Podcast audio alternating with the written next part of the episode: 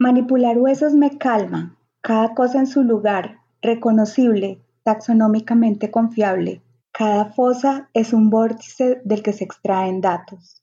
Sacar el hueso de la tierra, limpiarlo, encontrar su posición en el esqueleto que se va armando paso a paso sobre la lona.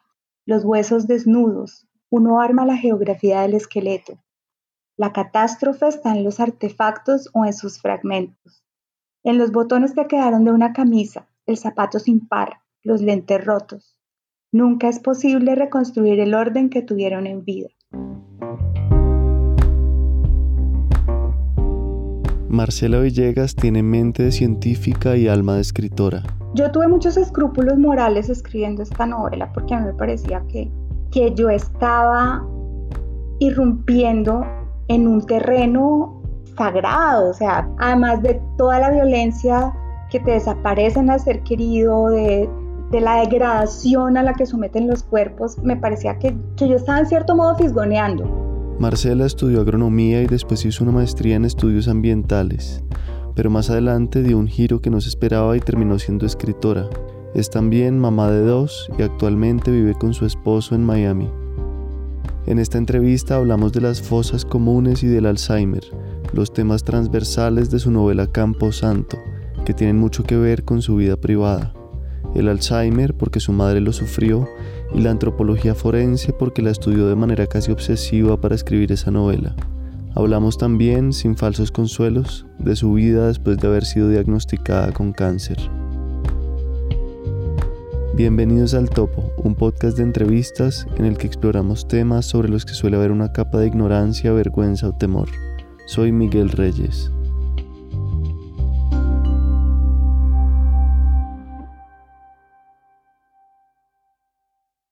Yo toda la vida fui una gran lectora y en alguna época de mi vida yo quise ser periodista. Cuando era chiquita yo admiraba muchísimo a los periodistas de esa época, que me acuerdo que eran Daniel Samper y Margarita Vidal, y a mí me parecía que esa era la profesión más maravillosa del mundo. Y en esa época pues uno no llegaba donde los papás y les decía yo quiero ser escritor.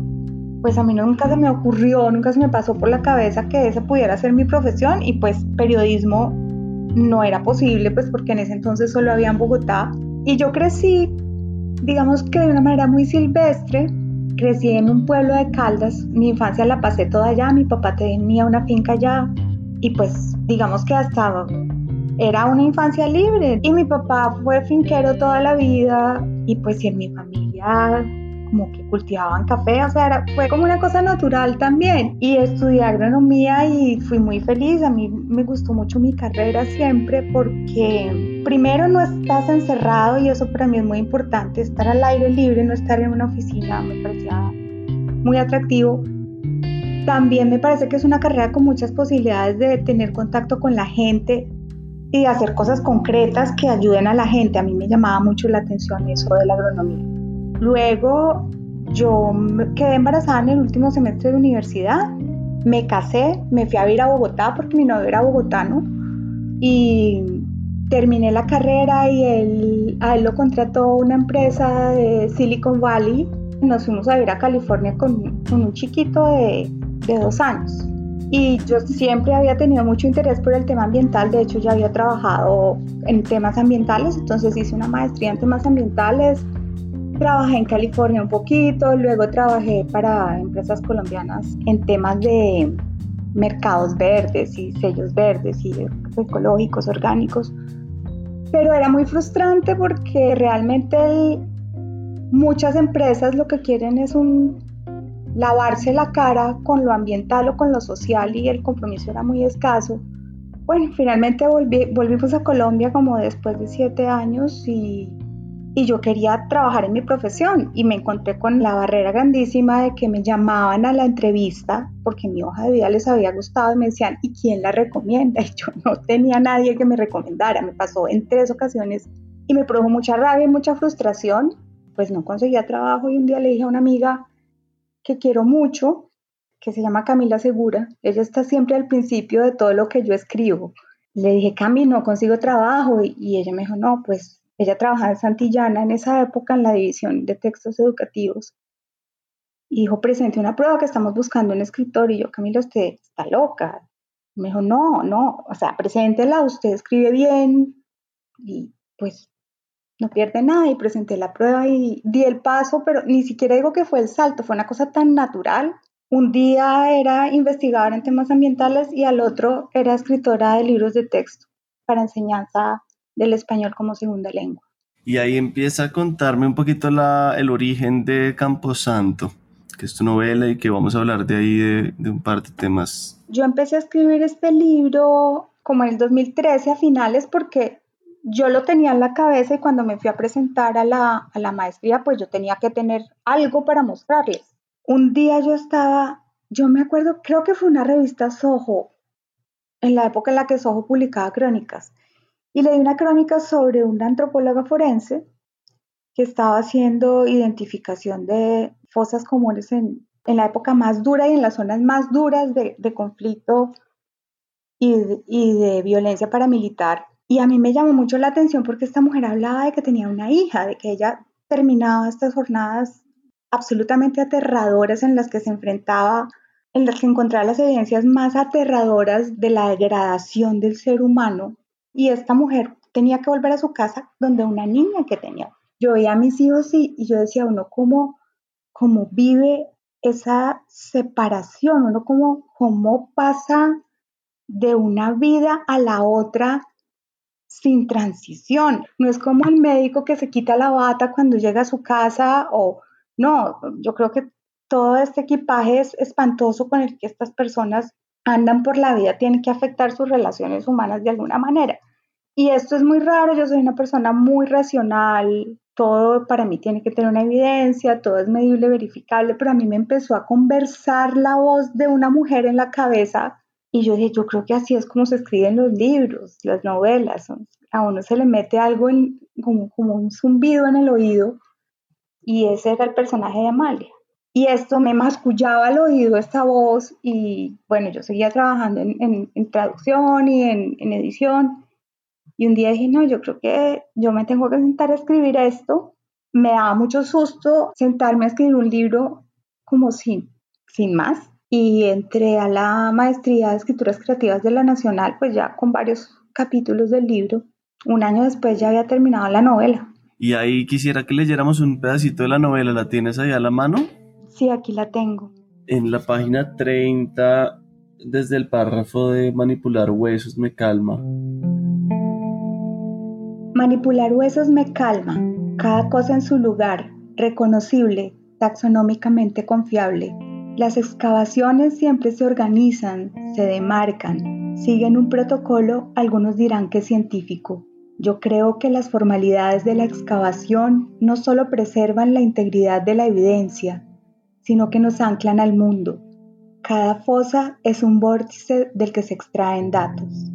Sacar el hueso de la tierra, limpiarlo, encontrar su posición en el esqueleto que se va armando paso a paso sobre la lona. Los huesos desnudos, pura forma y función con hermosos nombres latinos, atlas y axis.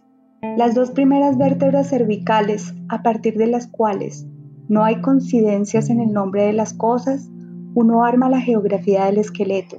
La catástrofe está en los artefactos o en sus fragmentos. En los botones que quedaron de una camisa, el zapato sin par, los lentes rotos. Nunca es posible reconstruir el orden que tuvieron en vida. Muchas veces las familias de las víctimas están ahí cuando excavamos, observando desde detrás de la cinta amarilla, buscando reconocer como suyo un pedazo de ese naufragio enterrado. Es muy detallado. ¿Tú alguna vez fuiste a alguna excavación o qué tan cerca te metiste de este trabajo? No, porque no te lo permitían. Uno tenía que tener pues un permiso especial de la fiscalía y una acreditación especial y yo nunca la pude conseguir. Sin embargo, yo conocí una ONG de antropólogas forenses. Yo les ofrecí que yo les hacía trabajo como voluntaria, traduciendo informes, como intérprete cuando venían peritos internacionales a trabajar en antropología forense aquí al país. Y dos mujeres de esa ONG me ayudaron muchísimo contándome sus experiencias, por un lado. Por el otro, en ese mismo trabajo que hice como voluntaria de intérprete, en esa época, estamos hablando del 2013, 2014, vino a Colombia una antropóloga forense muy reconocida que se llama Amy Mondorf. Ella ha estado en todos los lugares donde el ser humano ha tocado fondo, en Kosovo, en Guatemala, en Argentina, en El Salvador, en Colombia. ¿Y a qué te refieres ahí donde el ser humano ha tocado fondo? Pues donde la guerra ha alcanzado los niveles más absurdos de degradación. El nivel más infame de degradación de la guerra es desaparecer al otro, torturarlo, desaparecerlo, es como pulverizarlo, como volverlo nada. Y una de las cosas más bonitas que tiene esta profesión es devolver esa integridad que ha sido quitada con tanta violencia, con tanta maldad, porque la maldad es una cosa muy concreta, el mal es una cosa muy concreta y está en los actos humanos, y eso lo ve uno en lo que cuentan estas mujeres. Yo tuve muchos escrúpulos morales escribiendo esta novela porque a mí me parecía que yo estaba irrumpiendo en un terreno sagrado, o sea, además de toda la violencia de que te desaparecen al ser querido, de la degradación a la que someten los cuerpos, me parecía que yo estaba en cierto modo fisgoneando, entonces yo sí preferí como hacerlo a través de las experiencias de ellas. Y hablemos un poquito del proceso de escribir este libro, y si quieres vamos entrando también al tema del Alzheimer, que es el otro tema transversal del libro. Y sí, pues cuéntanos un poco cómo fue la escritura, qué tan duro fue emocionalmente y de dónde viene pues el otro tema grande que es el Alzheimer de una madre en el caso del libro, pero de tu madre también en la vida, ¿no? A mi mamá la diagnosticaron con Alzheimer en el 2007 y leyendo todos estos testimonios innumerables de familias de desaparecidos, hubo una cosa que me llamó mucho la atención, y es que se parecía mucho el proceso, este duelo sin muerto que hacen las familias de víctimas de la desaparición, se parecía mucho al proceso del duelo que habíamos hecho con mi mamá. Mi mamá estaba viva, pero nosotros habíamos ido construyendo un duelo porque su cuerpo estaba ahí presente, no estaba muerta, y sin embargo todo lo que hacía mi mamá, lo que construía su identidad, sus gestos de amor hacia nosotros, todo lo que hacía a mi mamá Estela había desaparecido. Entonces uno hacía el duelo por esas cosas. Y en cierto modo a mí se me parecieron mucho esos dos duelos y yo dije, esto está relacionado. Son dos olvidos parecidos, son dos desmemorias parecidas, y ahí ya el libro como que tomó un montón de forma. No hay una sola página, Miguel, en la que yo no haya llorado, pero de lágrimas que me bajaban. Pues primero porque leyendo toda la información y revisando toda la información, hablando con estas mujeres, revisando informe tras informe tras informe, uno se da cuenta de un dolor inconmensurable. Fue un libro muy doloroso de escribir. A mí me han varios lectores o muchos lectores se han quejado que el libro es muy cortico y yo les digo, miren, este libro, una página más y yo me reviento. Fue muy doloroso de escribir. Y ahí quisiera que leyeras una parte que es sobre el Alzheimer cuando está empezando, en la página 19. Ahora que lo pienso, mi duelo data de un par de años atrás, cuando la enfermedad empezó a manifestarse en mi mamá sin que supiéramos lo que era. Al principio fueron cambios casi imperceptibles, justificables. Su mal humor se agudizó y yo se lo atribuía al malestar de la menopausia. Luego empezó a perder el control de algunas cosas y situaciones a su alrededor. Nada grave, una factura sin pagar a tiempo o guardar la sal en la nevera para luego buscarla por todos los rincones de la cocina. Cosas que nos pasan a todos cada día. Me preocupé cuando empezó a descuidar su apariencia personal. Para ella, verse bien era cuestión de principios o de consideración con el prójimo, como decía medio en broma. Pensé que estaba deprimida e inicié una campaña inútil para que fuera con un psicólogo. Decenas de intentos de conversación que terminaban siempre con una agudeza a veces suya y otras mía. ¿Con un psicólogo? Prefiero una cita con el médico forense. Gracias.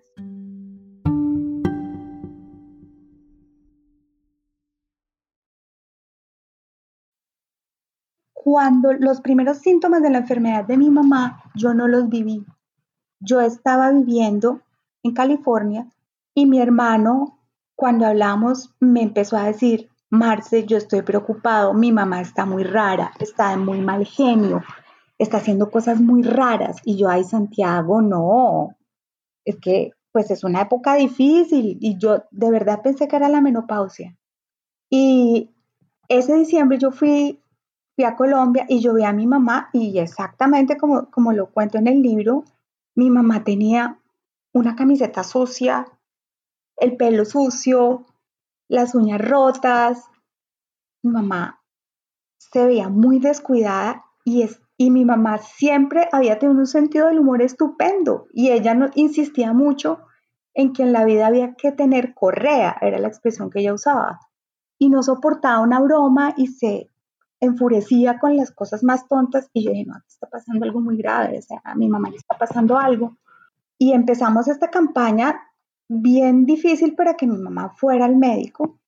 Eso fue en diciembre del 2005, pero pues todavía no sabíamos qué pasaba. En abril del 2006 yo quedé embarazada y yo le dije, mamá, por favor, ven y me pues, acompáñame, ven y te pasas un tiempo acá. Y yo le di toda la información que necesitaba para pedir la visa, porque mi mamá tenía visa, y tuvimos una conversación y como a los 3 días la llamé y le dije, bueno, ¿tienes los papeles? Y me dijo, ¿tienes qué papeles? ¿De qué me estás hablando? Y yo, mamá, vas a venir a estar conmigo porque va a tener un bebé. Y mi mamá no sabía lo que estaba pasando. Mi mamá era una mujer muy inteligente, con un buen capital cognitivo se llama eso. Entonces, en esas personas se enmascara y el deterioro del cerebro no es tan notorio por un muy buen tiempo. Mi mamá debía llevar mucho tiempo con la enfermedad cuando se le detectó. En el libro también hay varios capítulos en los que hablas en voz de Elena, la persona con Alzheimer, la mamá de la protagonista, y me parecieron muy reales. ¿Cómo te metiste en la mente de ella para ver cómo pensaba? Digamos que al principio es esta negación de que esto no me está pasando a mí, yo puedo manejar esto como he manejado todo en mi vida, y luego uno empieza a notar que tienen islas de demencia, las llamo yo, momentos en los que pierden completamente el contacto con la realidad, y eso se manifiesta en cosas muy absurdas que hacen. Hay una escena, por ejemplo, que es la escena de los libros, en la que Elena se levanta una noche y empieza a tirar y a tirar y a tirar y a tirar todos los libros de la biblioteca, y luego despierta a Amalia y Amalia se pone brava con ella, la regaña y al final terminan arreglando los libros, pero los libros ahora hay que arreglarlos es por color. Yo empecé a notar que mi mamá como intentando acotar su mundo en un sistema que ella pudiera manejar, empezó a simplificar las clasificaciones de las cosas como... Yo diría que como un niño de preescolar, o sea, ya los conceptos abstractos ya no le funcionaban, o sea, ya era como colores, formas, esas cosas las veía mucho.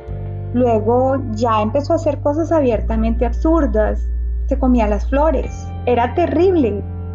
O sea, yo me acuerdo con horror que mi niña chiquita tenía, no sé, 3, 4 años, y mi mamá se le robaba la comida.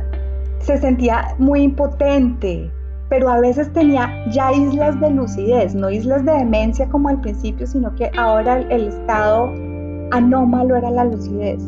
Y en esos momentos de lucidez eran más dolorosos que los momentos de demencia, porque era este reconocimiento de lo que le estaba pasando, de que estaba mal vestida, de que ya no tenía control sobre la situación, de que ya no tenía cosas, de que ya no la dejaban entrar a la cocina, ni coger un cuchillo, ni mucho menos salir a la calle, y esos momentos que duraban muy pocos, 5 minutos, pero qué demonios me está pasando, eran dolorosísimos.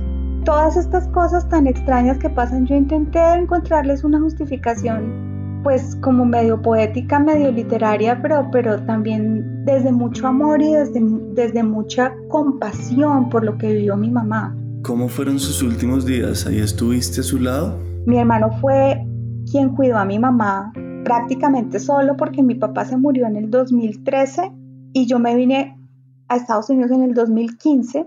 Mi mamá se murió en noviembre del 2017. En octubre estuvo muy enferma. Lo que mucha gente no sabe es que, como el Alzheimer lo que hace es dañar zonas completas del cerebro, entonces, los primeros síntomas son cognitivos, pero luego los síntomas se hacen físicos, pues porque las zonas del cerebro encargadas de ciertas funciones fisiológicas que son automáticas en el cuerpo se empiezan a dañar. Entonces, por ejemplo, la función intestinal se paraliza. Una muerte muy común en las personas con Alzheimer es que se mueren de neumonía, porque los reflejos normales de los pulmones para expulsar los fluidos y el moco que se acumulan, pues se deterioran o casi que se inhiben completamente. Mi mamá tuvo una gripa que se le complicó mucho y en octubre del 2017 mi hermano me llamó y pues yo me fui porque pensábamos que mi mamá se iba a morir, y mi mamá se recuperó y nos dijeron: llévenla a un hospicio para que se muera en un hospicio. Y mi hermano dijo: mi mamá no se va a morir en un hospicio. Mi mamá no estaba institucionalizada. Mi hermano nunca le quiso dar los medicamentos psiquiátricos que les mandan a muchos pacientes con Alzheimer, cuya única finalidad es, y eso lo repetíamos, es que no jodan, porque los embotan completamente. O sea que esos medicamentos son para que estas personas no sean molestas para los demás, pero no hacen nada por la condición de ellos. Entonces mi hermano nunca le dio esos medicamentos. Mi mamá vivió sus últimos años lo mejor posible, rodeada de amor y muy libre. Y mi hermano se la llevó para la finca. Ellos vivían en una finca y estuvo con ella pues ese último mes de vida que tuvo. Le volvió a dar otra infección respiratoria y ya ahí habíamos tomado la decisión de que no la íbamos a llevar a urgencias ni de que la íbamos a intubar, sino que íbamos a dejar que la enfermedad siguiera su curso, pues porque volver a intubar a mi mamá y llevarla otra vez a una unidad de cuidados intensivos para prolongarle la vida de esa manera tan absurda pues no tenía sentido. Ella estaba en su finca, un par de veces se escapó por la carretera de la vereda, pero como todos nos conocían y pues algún vecino llamaba a mi hermano y le decía: Santiago, su mamá está por acá de paseo. Entonces el vecino la acompañaba un rato por la carretera y mi hermano llegaba y la recogía. Entonces pues sí, fue un final de la vida pues muy digno y muy lleno de amor, como se lo merecía mi mamá. Ella se murió acompañada por mi hermano. Yo llegué al mediodía. Ella se murió en la madrugada y yo alcancé a tomar un avión, el primer avión, y llegar al mediodía.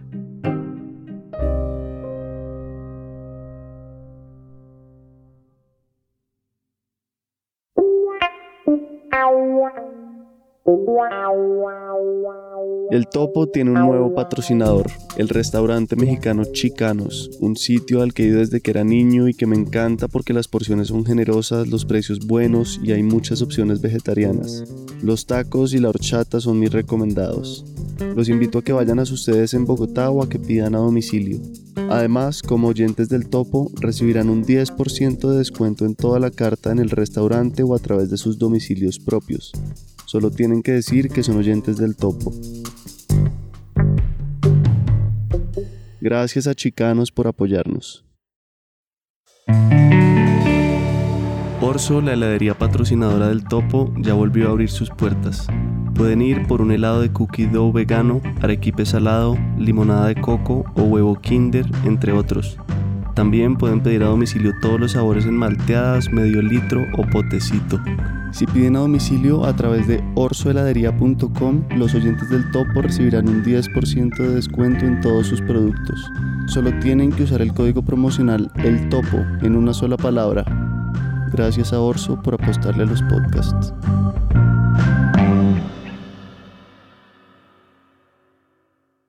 Entremos en el tema de tu diagnóstico del cáncer de ovarios. Cuéntanos cuándo fue, cómo fue ese día y pues todo lo que ha evolucionado hasta el día de hoy.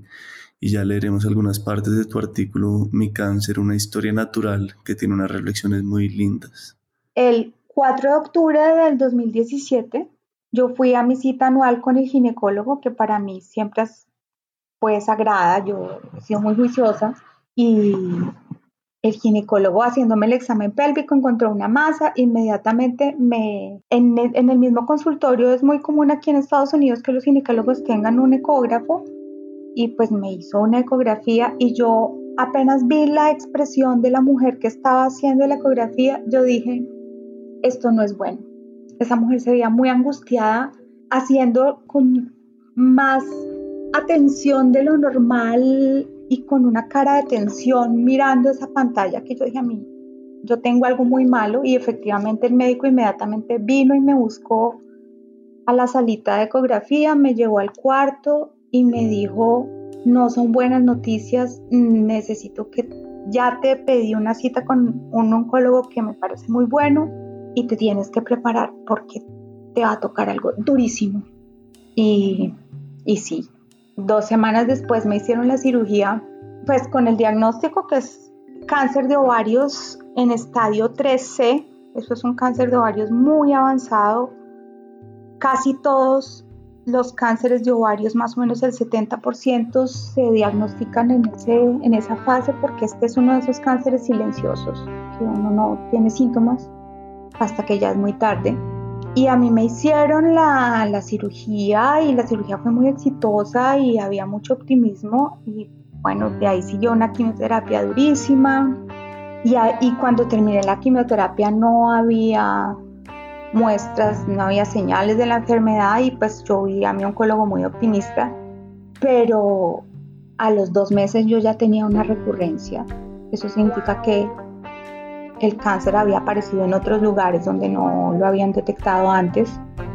También es muy común en este tipo de cáncer, más o menos entre el 80 y 90% de las mujeres tienen una recurrencia. Lo que es muy poco común es que alguien tenga una recurrencia tan rápido como yo, y sobre todo cuando tuvo una cirugía tan exitosa y una quimioterapia inicial tan exitosa, pero pues es muy agresivo mi cáncer, definitivamente. En este momento he tenido 3 ciclos de quimioterapia, o sea, 3 quimioterapias distintas, un ciclo de radioterapia, tratamientos con distintos medicamentos, y la última quimioterapia no dio resultado. Los tumores siguieron creciendo a pesar de la quimioterapia, que fue brutal. Fueron 3 meses espantosos, de verdad que ha sido la peor, y es porque el cuerpo ya está muy deteriorado. Entonces yo pedí que no me hicieran más quimioterapia, por lo menos por un tiempo. Me estoy recuperando, yo no tengo ningún síntoma en este momento. Si tú me ves, nadie puede decir que estoy enferma, ni yo puedo decir que estoy enferma. Yo monto en bicicleta, nado, hago ejercicio, funciono, pero yo sé que en mí están creciendo unas células que eventualmente van a impedir que yo haga todas esas cosas. Yo tengo una comprensión muy prosaica del asunto, o sea, yo entiendo qué les pasa a mis células, yo sé que esto es natural, esto que me está pasando es natural, y les pasa a todas las especies de animales. 1 de cada 3 seres humanos va a tener cáncer en algún momento de su vida, o sea, esto es natural y así lo vivo yo. Es una enfermedad natural que es el producto de unas fallas en la replicación del ADN, y les pasa a casi todas las especies animales. A los seres humanos es muy común. Digamos que ayuda mucho precisamente no ser supersticioso, no ser supersticiosa, ser una persona muy racional, ayuda mucho como a asumir esto como lo que es, un hecho de la naturaleza, pues con unas consecuencias muy dolorosas en algunos sentidos, en otros pues nada. Lo que nos dice la ciencia concluye que a cualquiera le puede dar cáncer, a una monja de clausura que en su vida se ha fumado un cigarrillo, que en su vida se ha tomado un trago, que ha comido alimentos de su huerta sin pesticidas toda la vida, le puede dar cáncer. ¿Cómo ha sido eso?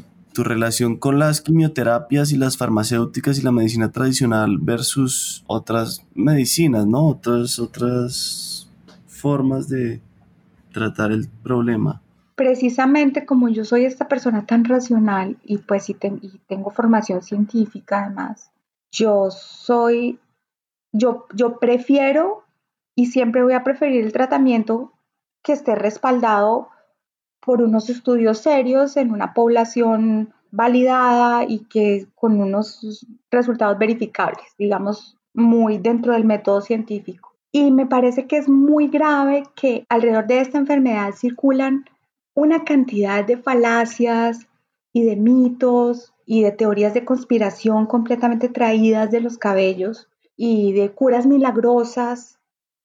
Y mucha gente, muchos pacientes abandonan los ofrecimientos de la medicina convencional en pos de estas promesas de distintas corrientes y de medicinas. A mí me parece que no es para mí, primero, y me parece que todos estos intentos de, no sé, de vencerlo con dieta, de vencerlo con cuarzos o con plantas de la Amazonia o con... son intentos desesperados que hace la gente de ganar control sobre la enfermedad, de perseguir el milagro. Y ese no es mi caso, porque yo sé exactamente cuáles son mis chances. Esto es una enfermedad en la que hay más o menos 100 años de investigación acumulada.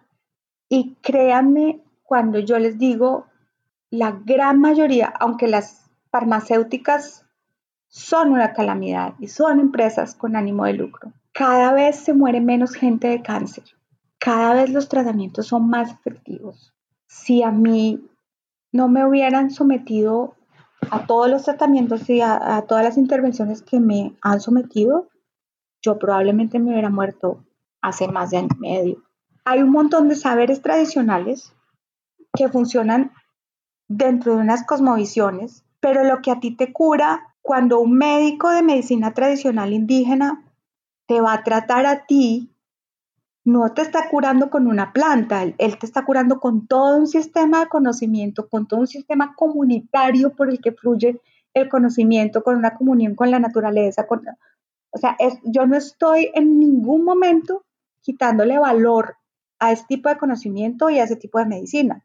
Lo que le estoy quitando valor es a sacar fragmentos de ese conocimiento tradicional y de esa medicina tradicional ancestral, a extraer fragmentos y robárselos, porque es hacer eso, e intentar aplicarlos en un medio completamente distinto, urbano, con una cosmovisión completamente distinta, casi con el mismo criterio con el que a uno le dan una aspirina. Eso no funciona así.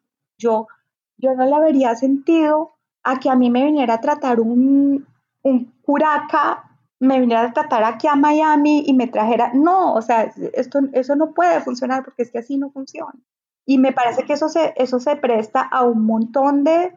pues a una comercialización de un sistema de símbolos y de conocimientos que son sagrados para muchas personas, y también se presta para que haya charlatanes que simplemente estafen a la gente. Aquí estamos hablando de otro animal completamente distinto. El cáncer es otro animal completamente distinto. Y este cáncer en particular es el cáncer más, de todos los cánceres ginecológicos, es el más letal. Y es el cuarto cáncer más letal de todos. ¿Y cómo lo han tomado tus hijos? ¿Cómo has manejado el tema con ellos? Recuérdanos cuántos años es que tienen y ya leemos también una parte en la que hablas un poquito de eso. Yo tengo 2 hijos, tengo un hijo adulto de 22 años, él está estudiando, él está en la universidad, no vive con nosotros, sin embargo tenemos una relación muy cercana, y tengo una hija de 13 años que vive conmigo, con mi esposo. Ellos pues se lo han tomado con mucho valor, yo creo, porque si bien yo con ellos no tengo estas conversaciones de, miren, estas son las probabilidades que tengo, la tasa de supervivencia de mi cáncer es esta. Yo sé que ellos han leído toda esa información, porque esa información, primero, ellos son personas curiosas, de espíritu crítico, y esa información está disponible por todas partes. O sea, ellos saben qué tan grave es la situación. Pero pues, digamos, intentamos pues no perder por completo como el norte por cuenta de la enfermedad, porque es que esta enfermedad le quita a uno tantas cosas que yo creo que la consigna tácita que tenemos es que no le vamos a ceder nada que no sea absolutamente necesario cederle. Entonces, pues digamos que la tranquilidad, intentamos como tener una vida más o menos normal. Y ahí quería que leyeras una parte de ese artículo, que es el párrafo que empieza con las primeras noches después de recibir la noticia. Las primeras noches después de recibir la noticia las paso escuchando los ruidos nocturnos de la casa con la esperanza de silenciar mis pensamientos, de día o de noche. Cada vez que pienso en mis hijos, los ojos se me llenan de lágrimas. ¿Qué van a hacer sin mí? Una tarde, mi hija de 11 años me encuentra llorando, y ella, que siempre ha visto a través mío y tiene una presencia de ánimo que quisieran para sí muchos adultos, me toma la mano y dice: tranquila, vamos a estar bien si tú no estás. Quedamos bien hechos.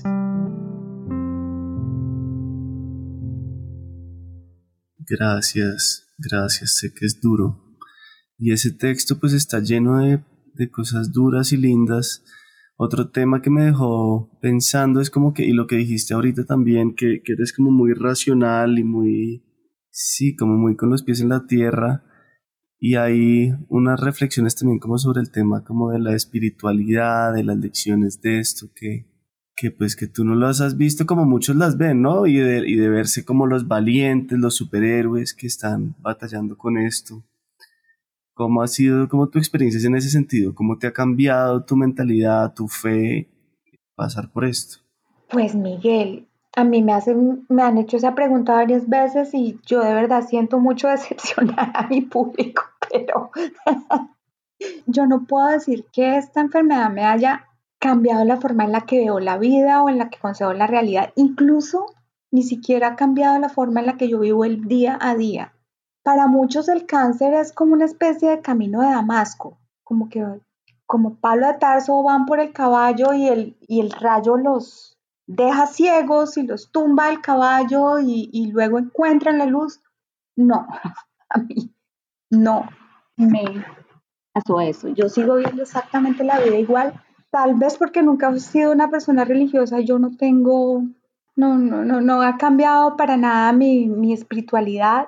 Y aquí otra pregunta como, no sé, así como del misticismo, ¿qué piensas que hay después de la muerte? ¿Cómo ves tú eso? La pregunta de toda la vida. Miguel, yo no sé. Pero digamos, ¿has sentido esa eternidad que algunos sienten que es la vida en la que uno está en este cuerpo, pero pues que va a seguir existiendo sin uno, con uno en otro cuerpo? No creo, no sé, pues no hay forma de saberlo, pero la verdad, no creo que sea mejor que la vida. A mí me preguntaba el otro día, un amigo me decía, pero es imposible que usted no tenga miedo de morirse, y yo no tengo miedo de morirme, yo lo que tengo es mucha rabia de tenerme que morir. Y yo creo que ese es el sentimiento, es un sentimiento muy, muy destructivo, sentir esa rabia, pero también es un sentimiento que me ayuda como a seguir para adelante. La rabia también es un motor, ese negarse a morirse. Hay gente que se siente cómoda en ese papel y está bien, y hay gente que ve esto como una oportunidad de crecimiento personal y está bien, pero la gran mayoría, y eso te lo digo con casi total certeza, de los enfermos de cáncer no somos ni héroes, ni valientes, ni guerreros, estamos mamados de esto. O sea, cada día no nos levantamos con ganas de luchar, sino abrumados por lo que nos está pasando. Entonces, pero en medio de ese que estamos abrumados por lo que nos está pasando, seguimos siendo, además de personas con cáncer, seguimos siendo seres humanos con los mismos deseos, con las mismas aspiraciones, con las mismas necesidades de cualquier otro ser humano. O sea, la enfermedad es colateral a la vida, a veces se apodera de partes muy grandes de la vida, y lo que uno está tratando de hacer es que se apodere de lo menos posible. Por lo menos eso es lo que yo estoy tratando de hacer, en cierto modo, como de defender partes mías de esta invasión, pero no es nada épico ni nada heroico, es simplemente sobrevivir.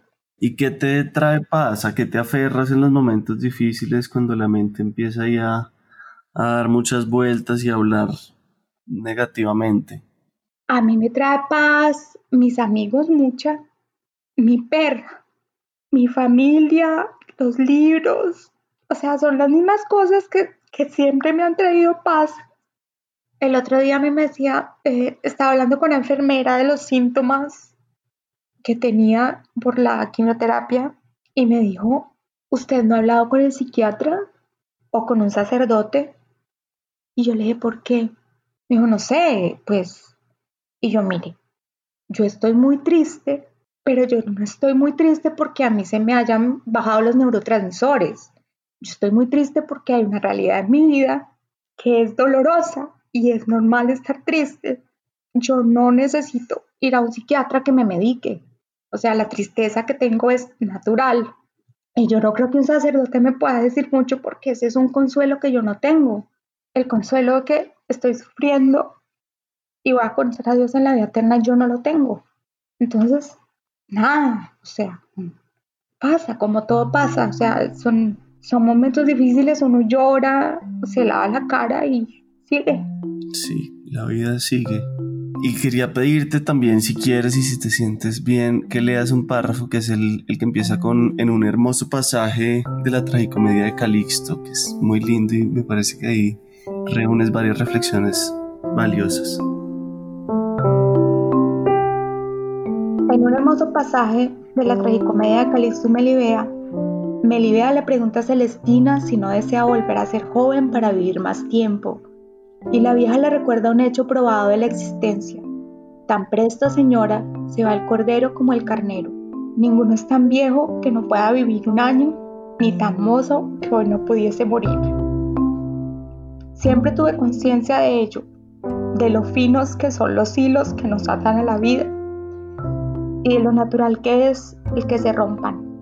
No temo morir, pero deseo intensamente vivir, y vivir bien, como siempre lo he hecho, en movimiento, con alegría, amando. Esa es la medida de la vida que deseo, otra no me interesa. Si a pesar de todo, la enfermedad sigue su curso y ya no puedo vivir con gracia y dignidad, optaré por el alivio de la muerte asistida. Espero que la posibilidad de hacerlo legalmente subsista en mi país para poder estar rodeada de mi familia y amigos, y que la falta de compasión y la moral concebida como lo que otros hacen con sus cuerpos no se interpongan si ese es el camino que escogen.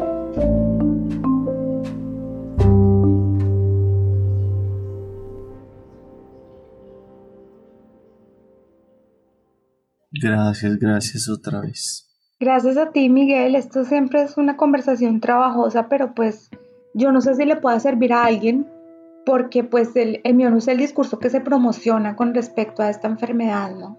¿Cómo resumirías tu discurso? Pues no, mi discurso se resume en una cosa muy prosaica que dicen los anglosajones, que shit happens. O sea, las cagadas le pasan a uno, o sea. Esto es una más de las probabilidades de la vida, porque también eso lo tengo claro. Cuando yo ya sienta que digamos, los tratamientos se están convirtiendo, me están impidiendo y se están llevando una mayor parte de mi vida que la que me están dando, yo simplemente voy a decir no, gracias.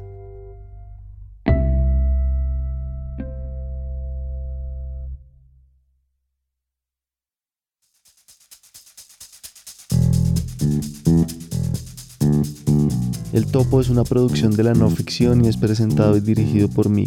Este guión fue editado por María Antonia Ruiz. La mezcla y el diseño de sonido son de Daniel Díaz, y Álvaro Guerrero es el manager de audiencias. Con este episodio cerramos la temporada de este año. Esperamos que una o más entrevistas los hayan llevado a sentir, a ver las cosas de otra manera, a abrir la mente o simplemente a entretenerse mientras hacían otra cosa. Mientras trabajamos en las sorpresas que vienen para el otro año, el Topo se tomará una pausa hasta enero. Vamos a recargar fuerzas y a preparar nuestra siguiente temporada. Que tengan un muy feliz fin de año y aquí los esperamos pronto. Si quieren ayudarnos, ya saben cómo.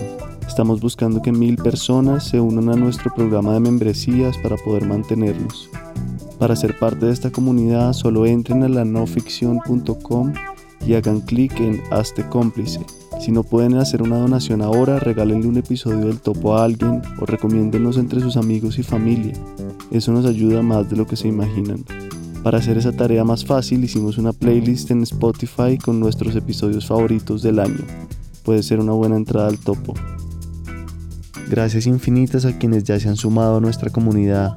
Algunos de ellos son Santiago Urbano, María Alejandra Toro, Marcela Pérez, César Rojas, Kate Moreno, Paula Cortés, José Miguel Sierra, Lina del Pilar Herrera, Juan Henao y Gabriel Sánchez.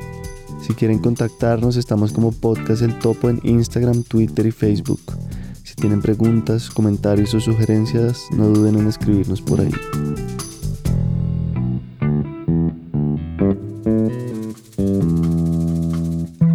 Muchas gracias por escucharnos.